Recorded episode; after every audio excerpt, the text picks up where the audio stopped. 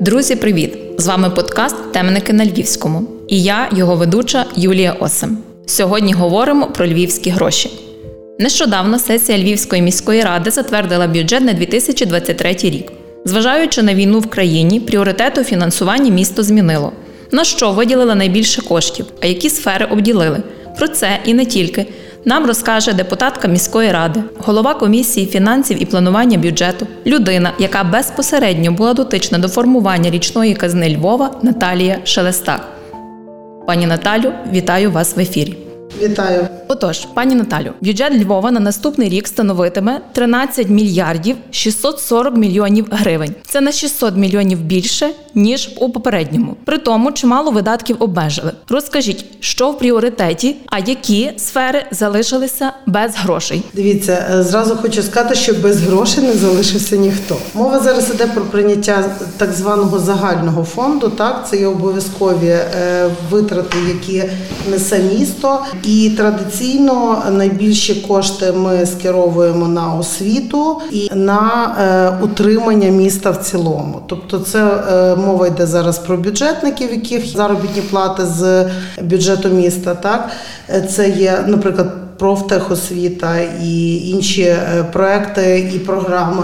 З новинок, скажімо так, в цьому бюджеті це, звичайно, наша програма національного супротиву, на неї виділено 1,5 мільярда гривень. Це, власне, буде допомога військовим, це буде інші безпекові заходи для населення. Хочу зразу зазначити, що цього року в нас не буде тих всіх проєктів, які хотілося б бати, якщо б не було війни. Це ми говоримо про бюджет розвитку, це те, що ми, власне, найбільше очікується львів'янами завжди, і це правильно, тобто це те, що ми можемо побачити, що покращується. І не тільки тому, що ми не можемо це зробити або не хочемо, а є заборона уряду на проведення тих чи інших речей. Зокрема, капітальні ремонти доріг не передбачають. Це зараз мається на увазі, нам не дозволено їх проводити. Потрошки завершуємо різними шляхами те, що почали. В цілому все буде, має бути добре, тобто дякуючи платникам податків бюджет виконується, якщо говорити про загальні цифри, так, ПДФО сплачується як основний вид наповнення бюджету. Дуже дякуємо за це підприємцям, підприємствам, військовим, які наповнюють цей бюджет. Так само і ми навіть перевиконуємо їх в основному завдяки військовим, тому що заробітні плати достатньо високі, відповідно ПДФО сплачується більше. В країні триває війна і невідомо, коли завершиться вона. 1,5 мільярда гривень на програму супротиву. Чому саме така сума і чи буде додаткове фінансування, чи буде можливість додатково фінансувати у разі потреби?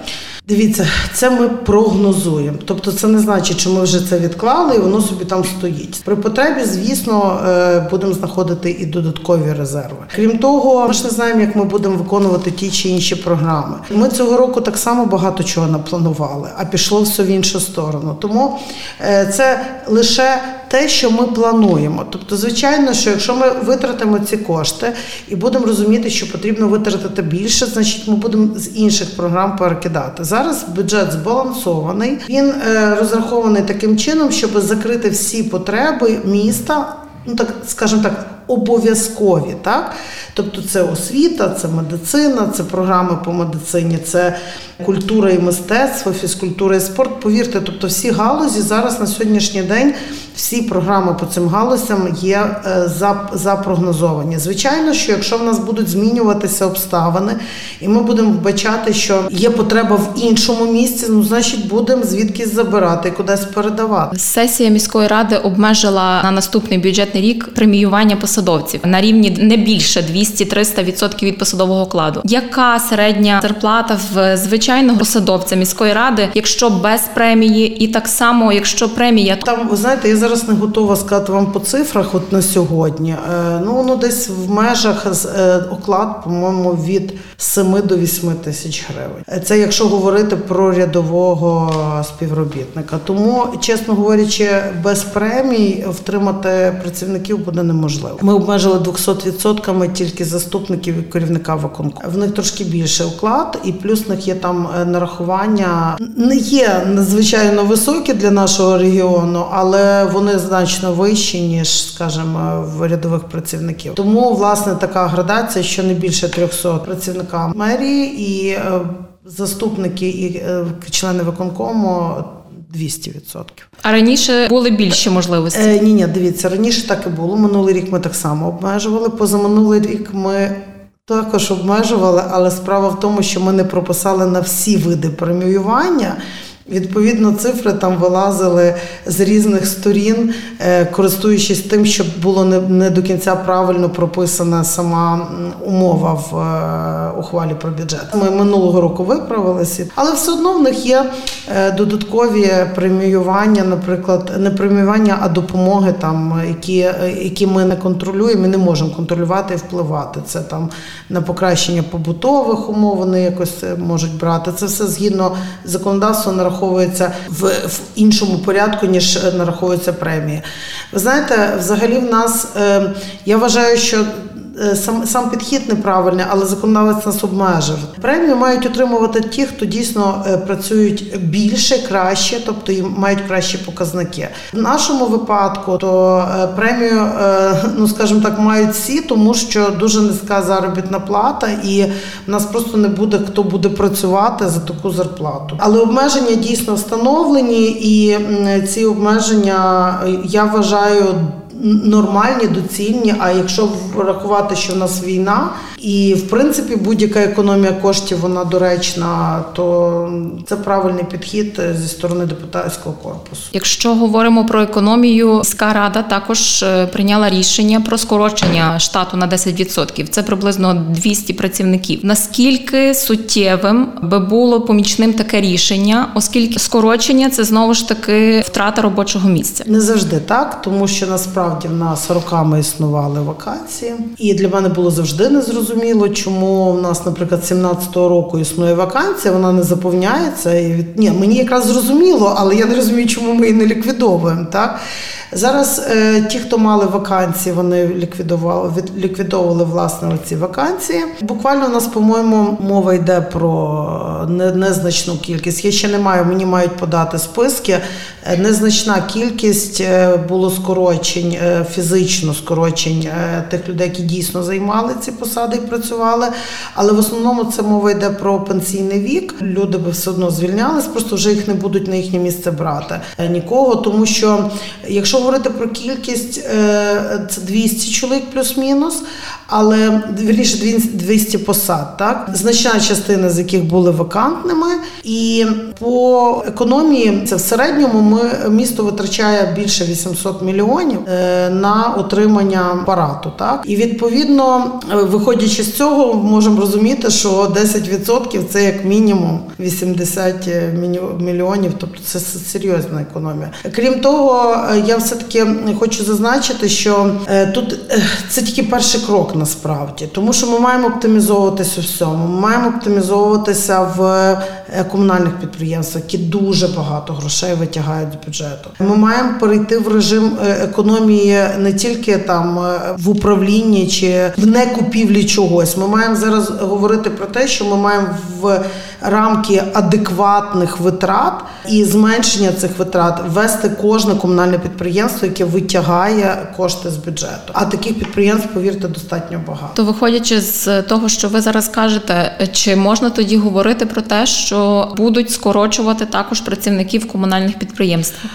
Дивіться, ми зараз проводимо аналіз. Я підозрюю, що так. Тому що навіть самі працівники комунальних підприємств, звертаючись до мене в тих чи інших питаннях, за тою чи іншою допомогою, говорять про те, що подивіться, от у нас там 6 чоловік працює, а ставок там 12 чи 10, саме на тій ділянці роботи. У мене питання, а де тоді ті люди? Якщо вони ці вакансії не зайняті, то значить їх не потрібно. Так? Тобто не стоїть питання питання звільнити тих, хто працює. Стоїть питання оптимізуватися і лишити тих, хто потрібен для підприємства, тобто провести якийсь певний аудит управлінський і знайти можливості, як оптимізувати це підприємство таким чином, щоб по 700 мільйонів з нас з бюджету не витягували на їхнє отримання. Розумієте? Плюс, я вже неодноразово говорила, в нас така якась дуже дивний підхід комунальників до коштів з бюджету. Тобто спочатку вони приходять і кажуть, нас немає на зарплату, дайте нам грошей. Потім кажуть, дайте нам компенсації, там, наприклад, за пільговий переїзд. Ми ці гроші всі даємо, а потім виявляється, що вони за свої, за якісь міфічні свої гроші, які вони там заробили, нібито, вони купляють туалети, так? По 5 мільйонів. І коли ти задаєш питання, слухайте, а ви впевнені, що ви маєте це купляти? А вони мені кажуть, а ми це за свої робимо. За які свої? Якщо ми купу мільйонів виділили з бюджету їм на отримання, на заробітну плату, на електрику і так далі. Зараз стоїть мова про те, що треба обов'язково оптимізуватись настільки, щоб витрати з бюджету на отримання комунальних підприємств були мінімальні, тобто ті, без яких не може бути. Тому що ми, наприклад, знаємо, що у всьому світі практично електротранспорт, він дотаційний. Звичайно, що ми ніколи не вийдемо на його прибутковість, але мова зараз не про прибутковість, мова зараз про те, що вони мають бути, хоча б дійти до рівня беззбитковості, хоча б, як в ідеалі, так? І по кожному підприємству, я вважаю, що вже настала пора перестати тягнути гроші з бюджету, а почати виходити з того, що ми маємо оптимізуватися і прагнути. Дуже багато підприємств насправді можуть бути не просто недотаційні, а і прибуткові. Треба просто почати рухатись в цьому напрямку. Пані Наталю, у бюджеті також є стрічка 29 мільйонів на департамент агломерації. Водночас ваш колега Юрій Ломага пропонує ліквідувати цей департамент. Як, на вашу думку, наскільки може вирішити ситуацію таке рішення, якщо воно буде прийнято і ухвалене? Складне питання. Насправді, я, коли ще створювався цей департамент, до кінця розуміла його призначення. Тому що, верніше, як, сама ідея мені зрозуміла, але для чого було, скажімо так, наповнювати такою кількістю людей? Тому що, насправді, гарно працюють вони. Вони відпрацювали своє, вони завершили, тобто це приєднання. Питань нема. Але чи потрібно далі продовжувати, скажімо так, отримувати цілий департамент для того, щоб функціонували ті чи інші речі? Ну, напевно, я підтримую пана Ломагу в тому, що таку кількість людей, які сидять в ратуші, от, ну, напевно, не потрібно. Воно працює на місцях, є ЦНАПи. Я думаю, що люди, власне, комунікують саме через них.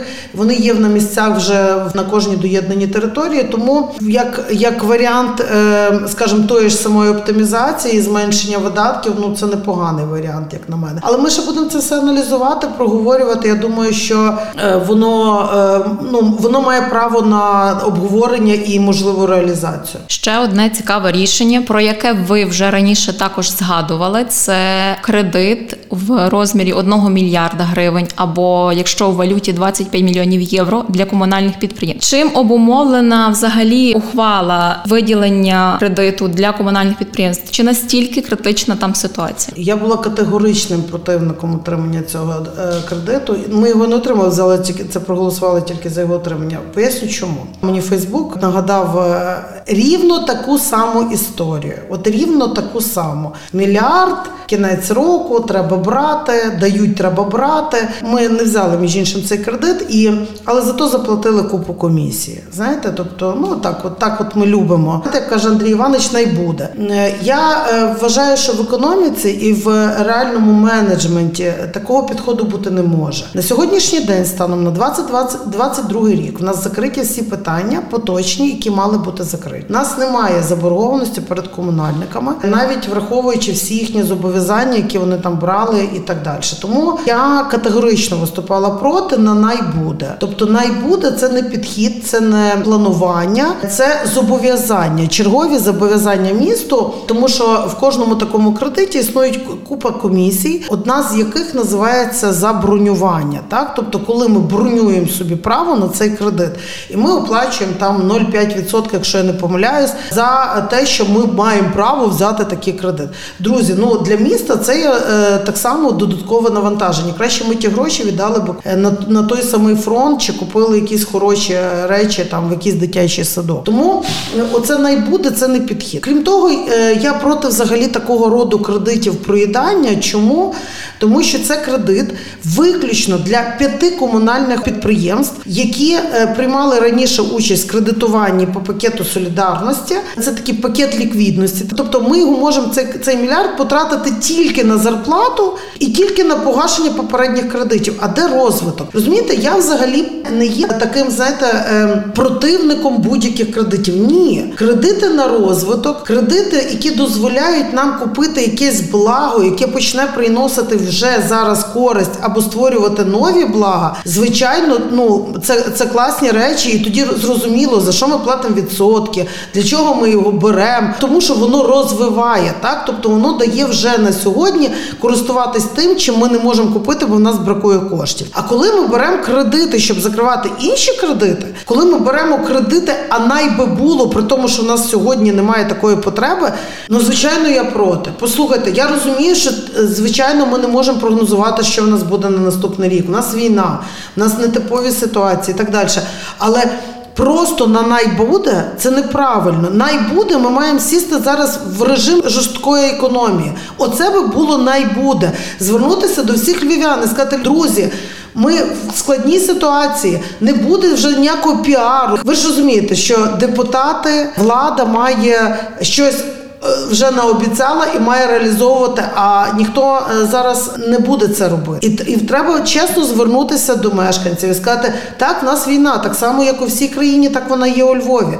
І ми зараз, маючи критичну ситуацію, там, наприклад, з тими ж, скажімо, надходженнями в бюджет розвитку, я наголошую, не загальний, а в бюджет розвитку, ми маємо сказати: друзі, ми заходимо в економію, ми не будемо робити то і то. Ми це зробимо після війни.